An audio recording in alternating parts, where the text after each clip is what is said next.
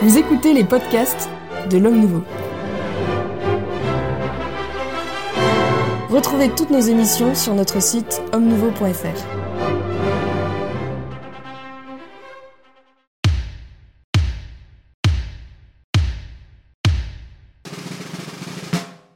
Dans un peu plus d'une semaine, nous fêterons la naissance du Christ, un événement unique au monde, à propos duquel Chesterton pouvait dire Au beau milieu de ce brouhaha de fables et de doctrines, une nouvelle prodigieuse se fait entendre qui ne leur ressemble en rien.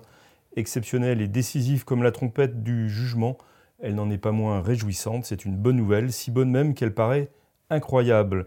C'est l'affirmation retentissante que le mystérieux constructeur du monde est venu en personne visiter son œuvre et que cet être premier et invisible, sujet de tant de réflexions et de légendes, a marché sur la terre réellement et récemment au cœur même de l'histoire. Mais justement, n'est-ce pas trop beau pour être vrai Qu'y a-t-il d'historique dans le récit évangélique de la naissance euh, du Christ? Quels sont les rapports entre les prophéties de l'Ancien Testament sur la venue d'un sauveur ce que rapportent les évangiles de la naissance du Christ Bonjour à tous. Ces questions et d'autres certainement sont celles que nous traiterons aujourd'hui dans ce nouveau Club des Hommes en Noir, le dernier de la saison euh, de cette année 2022 plus exactement. Pour en parler aujourd'hui, pour discuter, pour débattre euh, éventuellement sur ces questions, je reçois l'abbé Grégoire Cellier. Bonjour Monsieur Maxence et bonjour aux auditeurs. Monsieur l'abbé, je vous rappelle que ce sont aussi des téléspectateurs. Téléspectateurs. Je reçois aussi le père Jean-François Thomas. Bonjour mon père. monsieur. Merci de votre présence. Madame Jeanne Smith. qui n'est pas un homme en noir, mais ravi d'être là qui, et a ravi, fait, qui a fait de vrais progrès. ravi de sur le retrouver noir. Vous-même euh, et, et- et évidemment les spectateurs. Merci, chère Jeanne. Et nous recevons, il a bien voulu se prêter à cet exercice de fin d'année. Merci beaucoup, cher euh, Olivier Figueras, de votre présence. Merci, cher euh, Philippe Maxence, et merci aux des- téléspectateurs de.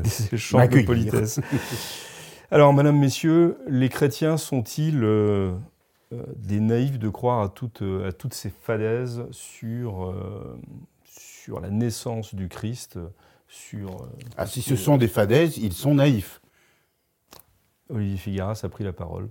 La question est de savoir si ce sont des fadaises. Alors, sont-ce des fadaises, mon père Euh, nous parlons ici de l'histoire. Donc l'histoire. euh, l'histoire en général euh, comporte aussi, pas simplement l'histoire sainte, mais comporte aussi des aspects qui sont plus, plus mystérieux et qu'il est bien difficile bon, de prouver avec des, des preuves absolument concrètes. Euh, parler de la science historique, par exemple, euh, bon, euh, c'est quand même parfois un peu osé. Le concept de science historique, vous voulez dire? Oui, euh, parce que même pour des personnages qui sont très récents, il est souvent difficile euh, de retracer totalement, de façon véridique, euh, son parcours, sa vie. donc tout cela est sujet à, à discussion. Très, très bizarrement, en ce qui concerne l'histoire sainte, il semble qu'on applique des critères qui sont beaucoup plus exigeants que pour le reste de l'histoire, alors que non, ça fait partie ô combien de l'histoire et c'est même le sommet de l'histoire. Alors que ce soit le sommet de l'histoire, je suis bien d'accord avec vous, mais en même temps, on pourrait retourner votre argument, c'est-à-dire que s'il est difficile déjà d'établir pour un personnage contemporain, ou assez peu lointain en tous les cas, euh, toute la réalité de, son existence, il est encore plus difficile pour, euh, de le faire pour euh, quelqu'un dont la naissance remonte à, à plus de 2000 ans. Oui, alors je n'essayais pas de. C'est plutôt l'inverse en fait que je voulais dire. Voyez Oui, ça, j'ai bien compris, mais- Voilà, ce n'est pas plus difficile pour, euh, pour, euh, la vie de, de Jésus-Christ que pour euh, la vie des autres personnes, euh, des, per- des autres personnages historiques. Aujourd'hui, euh, bon, on ne rencontre plus, contrairement au XIXe siècle, de personnes qui essayaient de remettre en cause l'ex- l'existence même de Jésus. Alors, il semble que cela redevienne un peu à la mode dans certains milieux, mais quoi qu'il en soit, c'est tout à fait minoritaire. Ensuite, bien évidemment, si on prend euh, euh, la lettre euh, des, textes des Saintes Écritures, des Évangiles par exemple, bon, est-ce qu'on va pouvoir prouver dans le détail que tout ce qui est écrit dans les Saintes Écritures s'est réellement passé, on ne pourra jamais le prouver, mais ça ne signifie pas Que que, ça ne que pas cela ne, ne soit Mhm. pas arrivé. Je, euh, je dirais, on- puisqu'on parle de la science historique, personne ne remet en cause l'existence de Cicéron, qui a vécu plusieurs siècles avant notre Seigneur Jésus-Christ. Rappelons que les premiers manuscrits que nous avons actuellement de Cicéron datent du Xe siècle. N'est-ce pas? Les, manuscrits, de- les premiers manuscrits euh, que nous avons sur les évangiles datent du 1er siècle ou au, au- début du deuxième siècle. Donc on est déjà à une proximité et, une, et je dirais un- un- un, un volume de- de- de- de- d'arguments historiques beaucoup plus fort que pour un Cicéron dont personne ne met en cause ni l'existence, ni les textes, n'est-ce pas? Ni l'influence. Voilà, ni l'influence. Donc euh, re- re- replaçons. Si on parle vraiment de, de, de, de l'enracinement de, la Sainte Écriture et notamment du Nouveau Testament, nous avons des preuves extrêmement nombreuses, extrêmement proches, extrêmement puissantes. Vous voulez dire que, pardon, je vous, je vous interromps, mais vous voulez dire que comme document, C'est- c'est beaucoup plus sérieux les récits évangéliques sont, sont Voilà, beaucoup Mais plus attestés les que, les, que les considérer- textes de Cicéron, ça c'est Est-ce qu'on peut les considérer comme des documents euh, historiques, justement? C'est un peu toute la question. Alors après, après, si je puis me, me permettre de, puisque vous avez fait une lecture, à moi de faire une lecture, M. Maxence, Mais je vous euh, en prie. juste quelques, quelques mots de, de, de Pie XII en 1950 dans Humaine et Generis. Il parle de la Genèse, mais je pense qu'on peut l'appliquer également au récit euh, de l'enfance du Christ. Il dit ces textes, quoiqu'ils ne répondent pas de façon rigoureuse au concept de l'histoire, qui fut celui des grands historiens grecs et latins ou qui est celui des maîtres de notre temps. Ces textes, donc, ce n'est pas exactement de l'histoire dans le sens classique. Toutefois, appartiennent en un sens véritable, que les exégètes devront encore explorer et établir, au genre historique. C'est-à-dire qu'effectivement, euh, le- les, les évangiles ne sont pas au sens propre un récit de la vie du Christ, complet. Ils ne, prétendent pas euh, dire toute la vie du Christ. Ils ont rassemblé un certain nombre d'épisodes réels qui vont susciter la foi, hein, puisque c'est le fruit d'une prédication de la foi. Donc, effectivement, euh, tous les éléments ne sont pas présents parce que les, évangélistes n'ont gardé que ceux qui étaient pertinents. Et ce sont des textes à vocation religieuse, donc effectivement, ils sont par exemple mis en rapport avec des prophéties, euh, mais le fond, comme ils disent, ils appartiennent toutefois en un sens véritable au genre historique. C'est-à-dire que réellement, ces récits sont historiques, même si ce n'est pas de l'histoire, euh, euh, comme nous, nous- disons, techniquement, telle que nous la faisons, de façon strictement similaire. Ou alors, si on peut inverser un peu la proposition, euh, tout ce que rapportent les évangiles sont historiques, mais ils ne rapportent pas tout de l'histoire. Ils ne rapportent pas toute l'histoire, et, et par ailleurs, la façon dont ils le racontent n'est pas exactement la pas la façon, méthode historique. voilà, de la façon dont, nous, n'était dont, pas nous, établie dont- dont assez, nous, euh, dont- dont nous ferions de l'histoire aujourd'hui. Encore que, hein, pour en revenir à ce que disait le, le père Thomas, euh, Poula, Émile Poula euh, notait qu'un discours d'Albert Demain, Albert Demain c'est après 1870, un discours d'Albert Demain euh, qui a été euh, reproduit dans la, dans la presse, il est impossible de, de- de retrouver euh, son, son, son intitulé exact parce que même en faisant des recherches à travers les, les récits des journaux, etc., pourtant c'est quelque chose de, de proche, etc. Donc là, nous avons des récits qui sont très bien attestés avec beaucoup de manuscrits extrêmement récents, enfin, par- enfin, je veux dire extrêmement proches Proche de l'événement, proches de l'événement, mais effectivement, qui, les, les évangélistes n'ont pas l'intention de tout raconter, ils le font dans une perspective religieuse, ils euh, rapprochent un certain nombre de choses de, euh, euh, comment dirais-je, de prophéties, etc. Et puis, ils ont une façon d'écrire ou une façon de penser qui est celle de leur temps, de leur milieu, de leur, de leur culture, qui n'est pas forcément la nôtre. Moi, parfois, il y a des raisonnements proposés par notre Seigneur Jésus-Christ dont je ne comprends pas exactement, parce que, et qui pour les Juifs étaient très clairs. Pour les Juifs, très clair, parce que dans leur culture, si vous voulez, ce, ce type de raisonnement fonctionnait parfaitement. Moi, euh, qui suis un, un- un occidental post-aristotélicien, j'ai du mal parfois à comprendre euh, que- euh, comment la preuve aboutit, mais autant. Euh, par exemple, l'avenue des, l'avenue des, des bergers auprès, auprès, de la, auprès de la Sainte Famille. je vois pas trop le problème. non, mais moi non plus. Mais Ouais, je vois pas trop. euh, est-ce que c'est juste un élément euh, euh, Champêtre. champêtre, voilà, et d'agrément décoratif. qu'on a, que éventuellement les auteurs euh, euh, des Évangiles ont, ont- ont ajouté, ou est-ce qu'on peut, on se dit vraiment, euh, puisque ça a pris toute une symbolique aussi dans notre vie chrétienne, donc euh, est-ce que c'est un symbole, est-ce que c'est une, une réalité historique sur laquelle on peut, on peut s'appuyer, ou est-ce que c'est une fausse question? Alors de plus en plus, euh, il semble bien tout de même que, en ce qui concerne la Terre Sainte, l'archéologie euh, euh, maintenant donne la main à la tradition et, et éclaire la tradition. Euh, et en ce qui concerne le, le chant des bergers, on sait très bien qu'à l'époque, en effet, il y avait des bergers tout autour de Bethléem. On en a retrouvé les traces. Et ensuite, on a retrouvé par l'archéologie euh, les traces des- de lieux de culte euh, très très anciens, des tout premiers siècles, dans, ce- dans ce- ces champs de, de bergers. Il y en avait plusieurs. Donc euh, cela n'a rien d'aberrant. Pour revenir à ce que disait M. l'abbé, euh, les évangélistes, en effet, euh, ne rapportent pas tout. D'ailleurs, Saint Jean le dit à la fin de son, évangile. Mais ce qui est intéressant, c'est de voir que contrairement à d'autres historiens qui travaillent uniquement sur des sources euh, qui sont de seconde main, les évangélistes sont soit des témoins dire- directs, soit des personnes qui écrivent évidemment sous l'inspiration du Saint-Esprit, mais avec des informations qui proviennent de témoins directs. Donc euh, on a là euh, une histoire qui, à mon avis, est plus, est plus sérieuse que bien des histoires écrites aujourd'hui par des historiens qui veulent faire œuvre justement de, de science historique, mais qui n'utilisent que des matériaux auxquels euh, ils n'ont absolument pas accès directement. Alors je, re- je reviendrai sur les, sur les témoins directs, mais Jeanne voulait, euh, voulait prendre la parole. Oui, euh, Smith. Euh, en effet, en effet euh, les, les- les évangélistes, euh, pour la plupart, trois d'entre eux en tout cas, meurent martyrs pour rendre témoignage de ce qu'ils ont écrit. Ils ont, ils ont vu le Christ ressuscité. Aujourd'hui, nous pouvons dire qu'avec, par exemple, le suaire de Turin, on a un élément matériel de cette époque. On a, on a une indication qu'il s'est passé un événement qu'on ne comprend pas euh, à un homme crucifié, etc.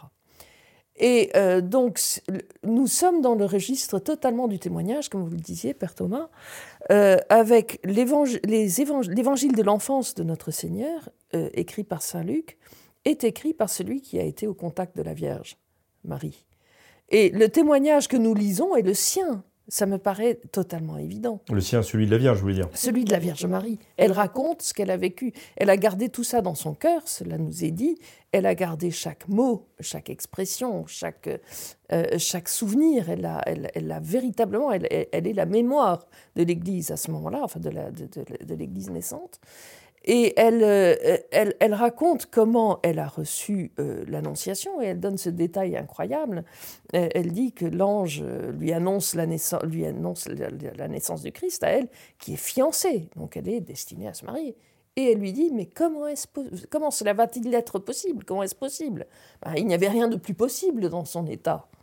Or, euh, elle dit, ça n'est pas possible. Donc on a, on a cet élément de la virginité. Il y a un autre élément qui m'a frappé dans, le récit de la naissance du, Sauveur dans une, grotte où ne se trouvent que Joseph et Marie, une grotte où il n'y a rien, euh, et c'est Marie qui entoure l'enfant de l'ange.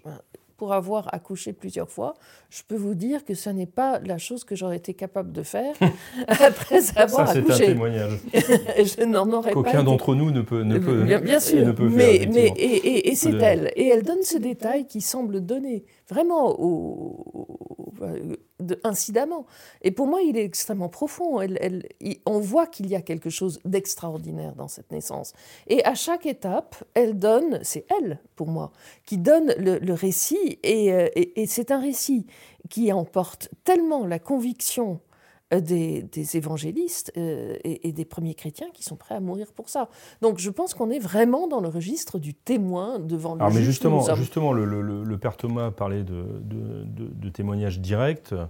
Euh, vous, vous avez euh, dé- développé un peu ce thème, mais dans la- au moment de la naissance du Christ, les témoins directs Ils ne sont que deux. euh, Ils sont que deux.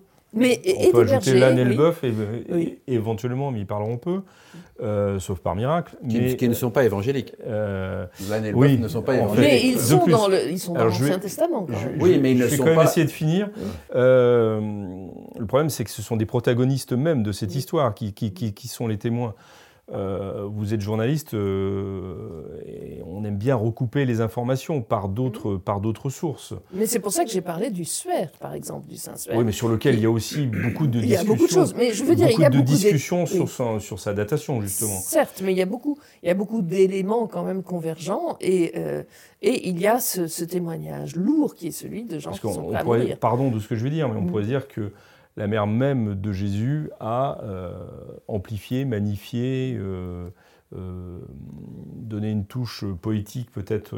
C'est sûr que c'est poétique, mais dans un autre sens, c'est extrêmement sobre. Je veux dire que on aurait pu imaginer des récits comme les, les évangiles apocryphes d'ailleurs, où le merveilleux est, constamment présent. Il n'y a pas de, il y a très peu de merveilleux dans ce, dans ce récit. Il y a juste l'explosion de la voix des anges, Où le merveilleux est dans les détails que vous avez signalés. ou- ou- mais qui, qui n'est pas, qui n'est pas un merveilleux spectaculaire ou sensationnel. Oui. Au contraire, tout est dans une très très grande retenue. Et je pense que c'est un élément qui, qui, qui peut retenir notre attention. qui prêche en la faveur. Oui. euh, Olivier Figard, vous vouliez intervenir Je ne vais pas vous Mais- couper la parole dès le début. Merci. Euh, je pensais à la question de la, la véracité. En, en fait, euh, jusqu'à une époque encore récente, une tradition orale était reçue comme une preuve suffisante euh, de la véracité d'un événement. Euh, J'ai, pour des raisons personnelles, fait des recherches euh, familiales jusqu'à ce que on arrive à moi. Le- Les questions de savoir si telle et telle personne appartiennent à la famille m'ont été données par mes parents, puis par mes grands-parents, et, et ça ne pose pas de problème. Et aujourd'hui, il faut prouver, il faut arriver et dire, mais oui, mais vous avez un document pour le dire.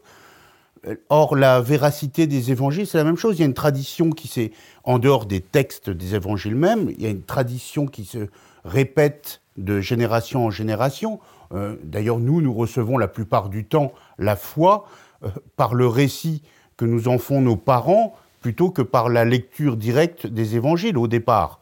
C'est pas le, c'est pas la première chose, surtout chez le catholique, euh, d'aller lire les évangiles. C'est pas le premier point de départ. C'est euh, maman qui vous raconte euh, que le petit Jésus est né dans la crèche et, et c'est crédible et c'est cru. Donc c'est vrai. C'est bien, vous avez cru votre maman, j'en suis très heureux. Merci. Donc je pense qu'il y a un- juste un- aujourd'hui un, un rejet de ce qui paraît peu vrai parce qu'on n'a pas de preuves tangibles à poser. Mais à ce moment-là, on va remettre en cause des pans entiers euh, de l'histoire universelle. Bien sûr, oui. Non, mais cette apologie de la, la tradition euh, orale est tout, est tout à fait juste. Voilà. Donc, D'abord, euh, vous, vous dites, vous dites effectivement que l'unique témoin survivant, donc la Bienheureuse Vierge Marie, au moment où Saint Luc raconte, Je, je sens que je vais en prendre. Voilà, non, non, mais, non, mais je veux dire, donc, euh, ce, ce- pourrait être remis en cause. Mais d'abord, disons bien que ces récits ne sont qu'une toute petite partie de l'Évangile, et que l'Évangile lui-même a, euh, a- été vu, enfin, je veux dire, la, prédication de notre Seigneur Jésus-Christ, qui, occupe l'essentiel de l'Évangile a- pendant les trois ans de sa vie publique, puis euh, de sa passion, a été vu par des milliers de personnes, et les, les évangélistes écrivent au temps où ces personnes sont encore vivantes et auraient contesté vigoureusement si euh, ce n'avait pas été exact. Donc, ce qui fait que l'ensemble de l'Évangile crédibilise ce récit de l'unique témoin. Et également, comme a dit Jeanne Smith, et là je suis entièrement d'accord, c'est il y a quelques éléments de merveilleux, mais extrêmement humbles, extrêmement modestes. Même les mages, si vous voulez, nous, nous les mettons, c'est des rois mages, etc. Mais en fait, c'est très modeste. Ils arrivent, ils demandent où est né le, roi des Juifs, ils vont le voir, ils, donnent des cadeaux et, ils- repartent euh, en douce. euh, Pour ne, pour- pour- voilà, euh, donc, ce n'est pas, si vous voulez, grandiose. Alors, il y a le chant des anges. Il y a le chant des anges, mais le chant des anges n'est pas euh, rapporté comme ayant bouleversé les populations environnantes. Et le chant des anges est une chose, enfin, je veux dire, l'intervention des anges dans la, dans la Sainte Écriture est un grand classique, ne- ne- ne- ne- ne- ne- n'est pas une chose extraordinaire dans le sens qu'elle serait euh, qu'on n'en aurait jamais vu. Il y a des interventions des anges très très régulières au cours de l'hist- de l'hist- de l'histoire sainte.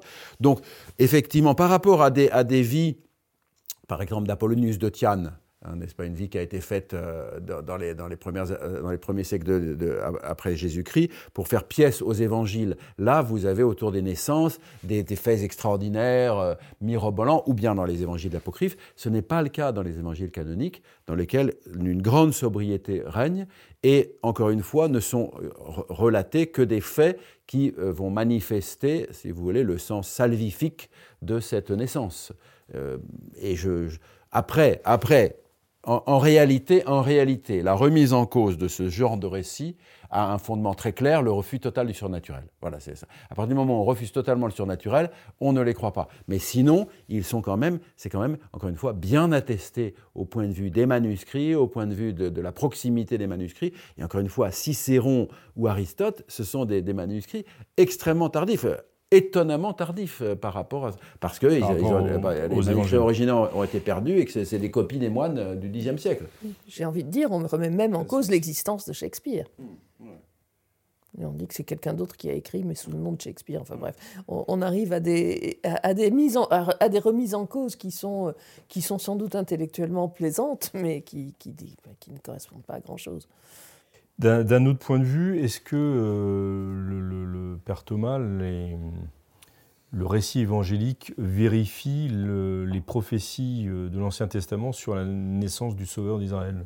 Alors il y a souvent un, contresens qui est fait aujourd'hui, à savoir que c'est dans la mode de, l'exégèse contemporaine de considérer que c'est l'Ancien Testament qui éclaire le Nouveau Testament, alors que c'est l'inverse euh, dans la tradition chrétienne c'est par le Nouveau Testament qu'on peut comprendre l'Ancien Testament.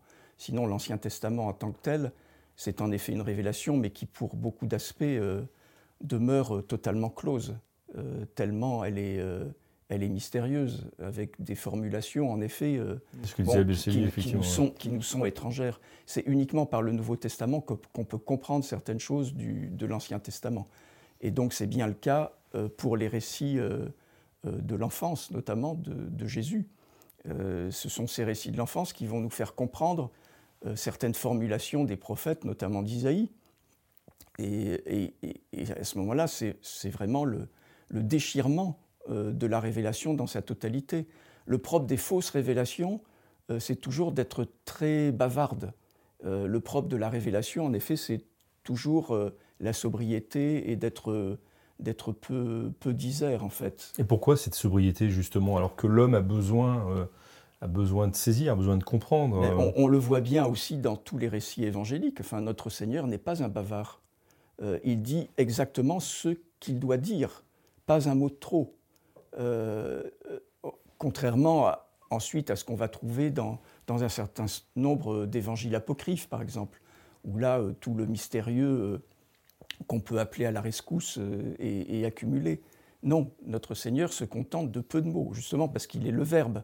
Donc euh, il n'a pas besoin d'utiliser de grands discours, euh, même quand on voit bien dans sa prédication publique. ce ne sont pas les discours de, Staline ou de... voilà, qui, qui, duraient des heures et des heures. Donc je, trouve qu'un un bon signe, et d'ailleurs c'est pour ça qu'aujourd'hui euh, l'archéologie va plutôt dans le sens de, la tradition évangélique, un bon signe c'est quand il n'y a pas trop d'informations qui sont données. Et l'archéologie actuelle euh, se contente de, ces quelques notes euh, qui sont à notre disposition pour en fait découvrir des choses qui sont incroyables. Je reviens sur ce que vous disiez, euh, c'est euh, finalement donc les évangiles qui éclairent euh, l'Ancien Testament. Pourtant, l'Église nous fait lire justement les, les, les prophéties. Oui, mais elle nous fait pour nous préparer à, cet événement Tout à fait. que nous allons célébrer. Bien sûr, mais ces prophéties, on ne les comprend justement que au moment où on est dans la contemplation du mystère de l'incarnation qui s'est révélé. Auparavant, vous lisez les prophéties, si vous, évidemment, pour nous, c'est un peu biaisé, puisqu'on connaît également la suite. On connaît la fin. On connaît la fin. Et pour une personne qui ne connaît pas la fin, vous lisez les prophéties, vous ne comprenez pas ce que cela signifie. Oui, c'est un peu propre d'une prophétie, d'ailleurs, souvent. Ce qui a, été la, difficulté des Juifs au temps de notre Seigneur Jésus-Christ, c'est-à-dire qu'ils exploitaient un certain nombre de prophéties réelles, effectives, en en, oubliant d'autres, en en oubliant d'autres, parce qu'ici il est très difficile, si vous voulez. En, réalité, voilà, la prophétie, c'est quelque chose qui désigne ce qui va se passer, mais qu'on ne comprend parfaitement que quand l'événement est arrivé. Et à ce moment-là, on revient sur la prophétie, on dit, ben, la prophétie, effectivement, nous avait guidés dans ce sens-là. Mais les, malheureux juifs, ils, avaient par exemple très bien vu les prophéties de gloire, du Messie glorieux, et ils avaient moins vu en tout cas un certain nombre d'entre eux, euh, les, prophéties du, serviteur souffrant, etc. Euh, la Bienheureuse Vierge Marie, il est, clair, si vous voulez, euh, que la Bienheureuse Vierge Marie, dans tous ses récits de l'enfance, elle, elle sait pour le serviteur souffrant. Elle sait que, son fils va souffrir, si vous voulez, que, ça ne va pas être le roi glorieux, etc. Et, ça va être conforté par la prophétie de Siméon, un glaive vous transpercera, etc. Mais effectivement, je dirais, il y a une sobriété aussi dans, dans la façon dont notre Seigneur se présente pour que l'homme se mette en marche. Si on, vous assomme de, choses, ben vous recevez et vous êtes très passif. Dans la mesure où il y a effectivement un aspect de mystère, parce que ces paroles sont d'une densité incroyable, mais que, faut, pour les pénétrer, il faut entrer dedans avec, avec beaucoup de, euh, je dirais, d'écoute, etc. À ce moment-là, l'homme se met en marche. Et nous, nous avons plusieurs fois par an euh, le récit de l'Annonciation, un récit extrêmement court de quelques phrases qui est d'une densité et d'une richesse que l'on peut toujours contempler, alors qu'une chose bavarde, ben, on, aurait soupé très rapidement. Donc je, pense que c'est effectivement la pédagogie divine. Comme dit euh, Saint Grégoire le Grand, à un moment, il dit Celui qui pense avoir compris le mystère divin, ça prouve qu'il s'est juste trompé. Voilà. Alors, est-ce que cette sobriété et cette pédagogie, elle, est là finalement pour nous conduire à l'acte de foi au renouvellement de l'acte de foi sur, sur l'événement Voilà, encore une fois, les, les, les, récits évangéliques sont historiques, mais ils ne prétendent pas faire de l'histoire pure, ils sont un choix des événements historiques de la vie du Christ, éclairés par les, par, par les prophéties et par l'Ancien Testament, pour nous amener à, à, la réponse de foi. C'est une prédication, les évangéliques, les évangéliques sont une prédication n'est-ce pas? Et, donc ils, réalisent effectivement la bonne nouvelle, ils annoncent la bonne nouvelle. Et donc effectivement, le but, c'est une réponse de foi. Et donc lorsque nous lisons les évangiles, alors bien sûr nous pouvons les lire à un moment où nous faisons de l'exégèse, alors nous nous arrêtons sur telle chose que nous allons essayer de bien situer, de bien comprendre, pourquoi pas. Mais d'abord et avant tout, nous devons, nous devons les lire dans un esprit de foi et dans un esprit de, de recevoir le mystère divin qu'ils transmettent. John Smith? Oui, en, vous écoutant, monsieur l'abbé, je, me faisais la réflexion. Nous, faisons tous euh, des crèches à Noël, et, même aujourd'hui encore, dans certains petits villages de France, on voit, de grandes crèches. Elles sont toujours pareilles. Euh, bien sûr, elles varient selon les pays, il y a des, caractéristiques physiques et des personnages qui, changent, mais c'est toujours euh, dans la simplicité de la scène de Noël. On n'y touche pas. Euh, il y a euh, la Vierge, la Sainte Vierge, Saint Joseph, l'enfant Jésus, les anges, les bergers, les mages. Euh, après, on en ajoute éventuellement les personnages qui nous représentent, nous, auprès de la crèche. Mais il n'y a rien, c'est totalement merveilleux, mais, mais c'est totalement sobre. Et, d'une certaine façon, cette habitude de faire les, les crèches répond au récit évangélique et fait que chaque chaque petit catholique qui, qui, est devant, ce, devant cette image la voit imprimée dans son cœur avec euh, en image comme il peut la lire euh, dans, ou, l'entendre. Et, il me semble que c'est totalement dans, dans, dans l'axe de cette pédagogie euh, qui, qui, donne quelques touches et qui nous incite à, réfléchir ensuite. Enfin, je ne sais pas si, ça correspond à quelque chose dans votre esprit, mais il me semble qu'il est très important, justement, euh, dans nos familles, d'avoir des crèches pour nos enfants.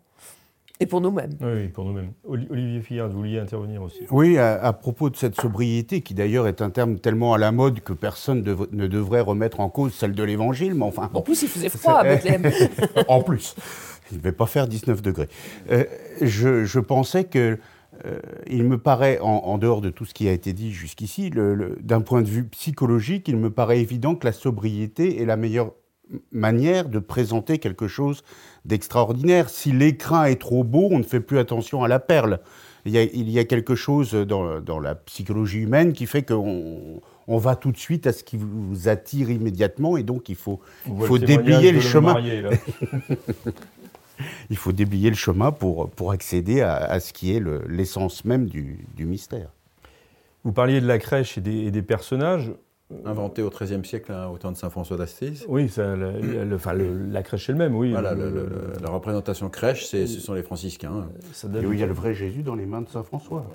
Mais justement, quels, quels sont les apports de la, des évangiles apocryphes dont on, dont on parlait tout à l'heure, euh, qui ont, euh, à côté de cette sobriété euh, euh, évangélique, vous avez tous, euh, tous souligné, dans nos crèches, il y a un certain nombre de personnages qui ont été, qui sont dus plutôt aux évangiles apocryphes. Voilà, non il y a l'âne et le bœuf qui viennent des, des prophéties, hein, qui viennent de l'Ancien Testament.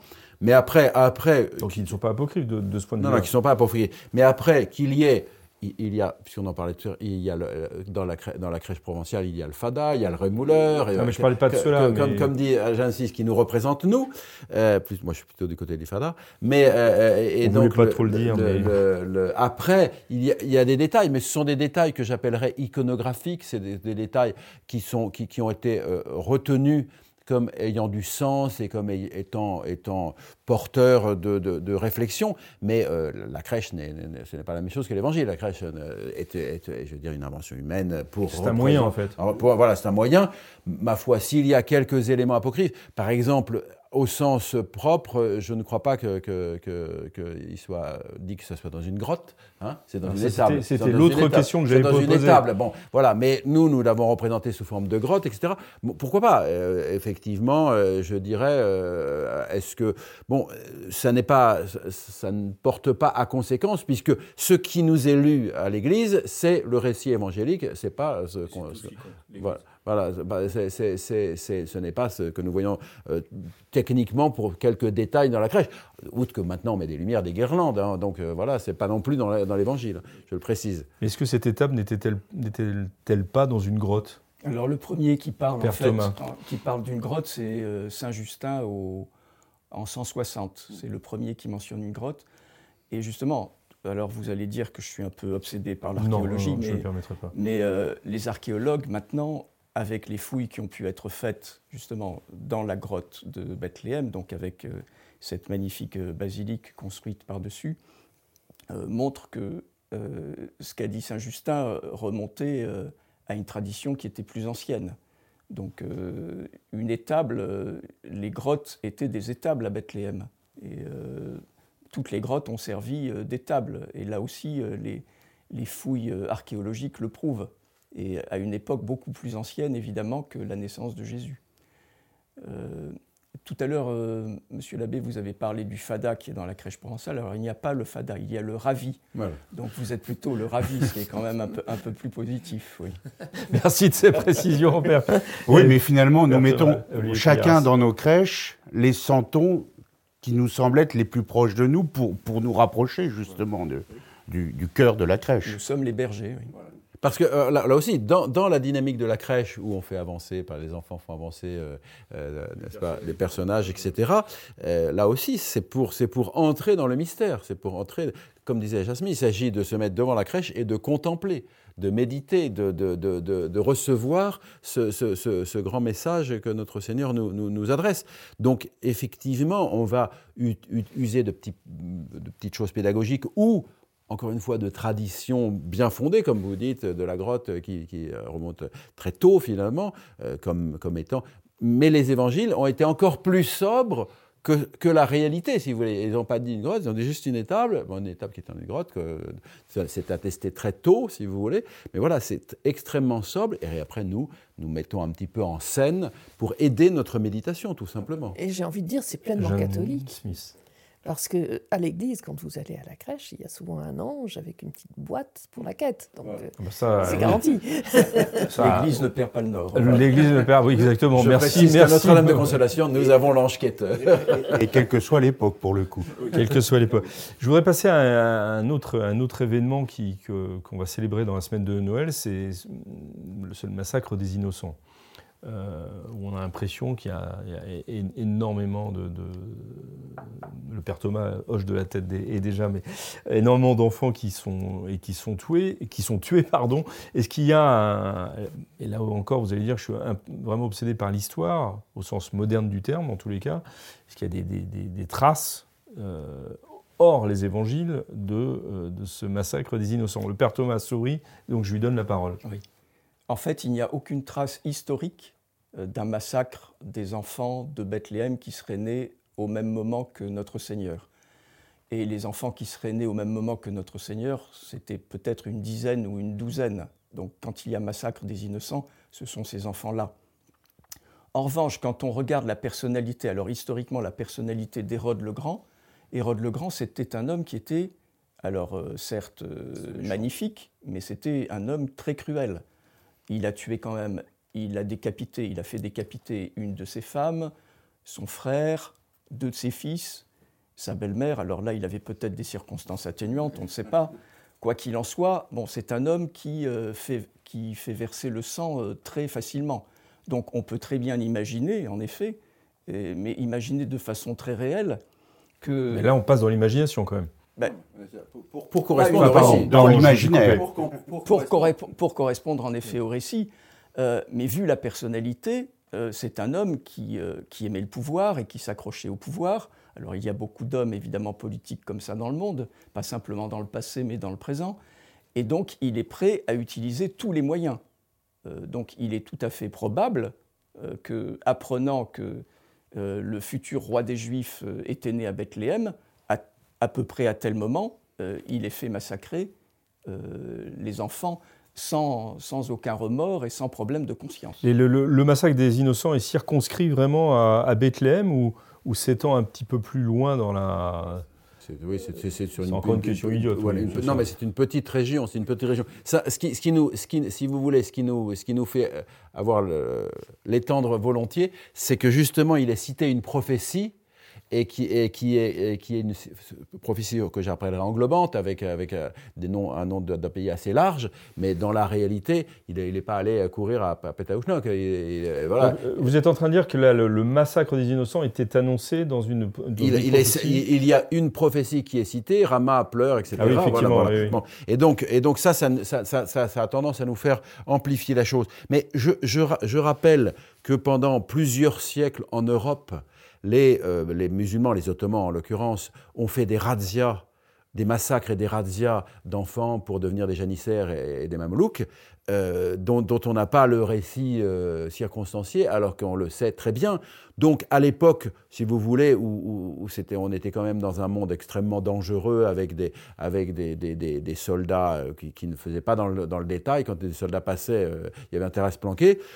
12 enfants qui, auraient été tués, ça, n'est pas euh, répertorié parce que c'est anecdotique, je dirais, par rapport, euh, par rapport à la vie euh, où, encore une fois, on, dit que lorsque, en 70, les, armées de Titus ont, fait le siège de Rome, etc., un million de juifs sont morts. De Jérusalem. de, Jérusalem, le, siège de Jérusalem. Donc un million de juifs sont morts. Voilà, ça c'est rapporté par la juge Joseph. Mais bon, dix, enfants qui sont tués dans, un coin sombre au fond. Mais pour vous, c'est une dizaine, une dizaine d'enfants Oui, a priori. Euh, c'était des enfants de, depuis la naissance jusqu'à deux ans. Donc il y en avait peut-être un petit peu plus. Un peu que, plus que dix. Un peu plus que dix. Euh, la fécondité était plus importante. Déjà. Voilà. Et puis, et puis à quel moment cela se situe-t-il? Parce que, encore une fois, au moment de la naissance, au, pur moment de la naissance. Euh, donc il y a effectivement beaucoup de gens qui sont à Bethléem parce qu'il y a, le, grand recensement, mais, très probablement les mages sont venus un certain temps après. Et donc, les gens étaient déjà repartis. Le village de Bethléem, il y avait combien? Il y avait, C'est des villages où il y a 50 personnes, 100 personnes. Ce n'est pas, non plus pas non plus des grandes villes. Hein. Donc, avec ça, le nombre d'enfants, ce n'est pas non plus, euh, si vous voulez, des, centaines de milliers. Il faut, être dans, la réalité. Très bien, merci Monsieur Abessayé. Pardon, Père Thomas, vous vouliez parler? Oui, simplement pour le recensement, euh, on ne peut pas utiliser en fait la, preuve du recensement, puisque le grand recensement, il est en 8 après Jésus-Christ. Euh, mais en revanche, on est persuadé qu'il y a un recensement qui commence bien avant, parce qu'on ne fait pas le recensement de tout l'Empire romain en l'espace d'un jour. En, deux Donc c'était le, le pré-recensement à Bethléem. Donc il y avait peut-être moins de monde, qu'on ne le pense, même si évidemment toutes les auberges étaient prises. Mais bon, Bethléem, c'était une, toute petite bourgade, donc euh, c'était pas, Paris, pas Paris ou Lourdes. Oui, oui, le, récit dit il n'y avait pas de place pour eux Ah, l'auberge. Donc il y avait une seule euh, auberge pour la Le, le massacre des innocents, à mon avis, prouve au moins que Hérode, sur la naissance du Christ, il n'a pas dit euh, apportez-moi des preuves ou euh, où est-ce que d'où vous tirez ça? Il a dit c'est crédible, on y va quoi. C'est euh, Il n'a on pas va pris de pas, risque, oui. euh, il n'a pas pris de risque. Il, s'est- euh, il- il y a cru. Tuez-les tous et Dieu euh, reconnaîtra les siens. reconnaîtra les siens. Pour terminer cette, cette émission, euh, juste donc euh, euh, à une semaine de, un peu plus de, et de Noël, euh, est-ce que vous avez un, des vœux à adresser, des vœux de Noël, hein, pas, pas, pas de nouvelle année, mais des vœux de Noël à adresser à ceux euh, qui nous regardent ou à ceux qui nous écoutent euh, en podcast Père Thomas. Ben, mon vœu sera simplement celui de grandir dans la contemplation, puisque pour moi, Noël, euh, c'est vraiment la fête qui, euh, qui nous conduit à la contemplation du mystère de l'incarnation et évidemment de, de notre Seigneur Jésus-Christ. Mais c'est se mettre à l'école de la, à l'école de la crèche. à l'école de la crèche. Monsieur je dirais à ceux qui nous écoutent euh, d'aller euh, à l'église le jour de Noël, tout simplement, et d'aller euh, à la fois à la crèche pour se préparer, se disposer, méditer, avoir cette image, soit avant, soit après, et ensuite d'aller à la messe, qui n'est pas seulement l'image, euh, le souvenir, mais qui est la réalité de la présence de notre Seigneur Jésus-Christ. L'incarnation de notre Seigneur Jésus-Christ se, se- se renouvelle et, et se poursuit sur, sur nos autels. Donc qu'ils aillent se préparer, se disposer par la vision de la crèche, par la méditation devant la crèche, et qu'ils aillent ensuite à, à la messe pour euh, accueillir notre Seigneur Jésus-Christ, vraiment, euh, qui renouvelle sa, sa naissance. Cher Olivier? Eh bien, moi, je ferais comme vœu la sobriété, de savoir euh, oublier l'aspect trop festif pour savoir ce qu'est le sens de cette fête et ne pas oublier euh, euh, que c'est l'incarnation, euh, comme dirait Marie-Noël, de l'amour et que c'est ça le, le plus important dans ce, dans ce jour. Et nous terminons par. euh, À côté de la Smith. sobriété, je, je suis d'accord avec vous, Olivier Figueras.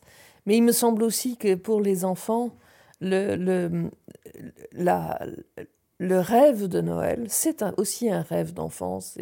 C'est quelque chose qui, qui, qui remplit l'imaginaire de, de, tendresse, de beauté, où- où l'on voit cette espèce, ce que, ce que Chesterton appelait le, le triangle inversé. Avant, il y avait le- l'enfant n'était que était une espèce de sous-produit qui devait euh, parvenir à l'âge- adulte avec, avec la Sainte Famille, avec Marie et Joseph qui contemplent l'enfant Dieu. On renverse toute la logique de l'histoire. Et, il me semble que c'est ça qu'il faut graver dans les cœurs. Et moi, moi je viens d'une tradition familiale néerlandaise où on n'a pas de cadeaux à Noël. On les a pour le 6 décembre, pour la Saint-Nicolas. J'ai été choquée, personnellement, euh, par par la débauche de cadeaux le jour de Noël. Pour moi, c'est, ça a un sens, certes, mais ça efface un petit peu le sens profond de Noël. Je ne, vous vais pas demander aux Français de changer cela, mais de, bien caser les choses à leur place. Merci beaucoup à tous. Donc, un, excellent et très joyeux euh, Noël, avec ou sans, cadeau pour le coup, mais euh, en assistant à la Sainte Messe, bien sûr. Nous nous retrouvons euh, l'année prochaine pour euh, une nouvelle année euh, du Club des Hommes en Noir. Euh, la continuité de, cette saison 2022-2023. D'ici là, évidemment, que Dieu nous garde. Au revoir.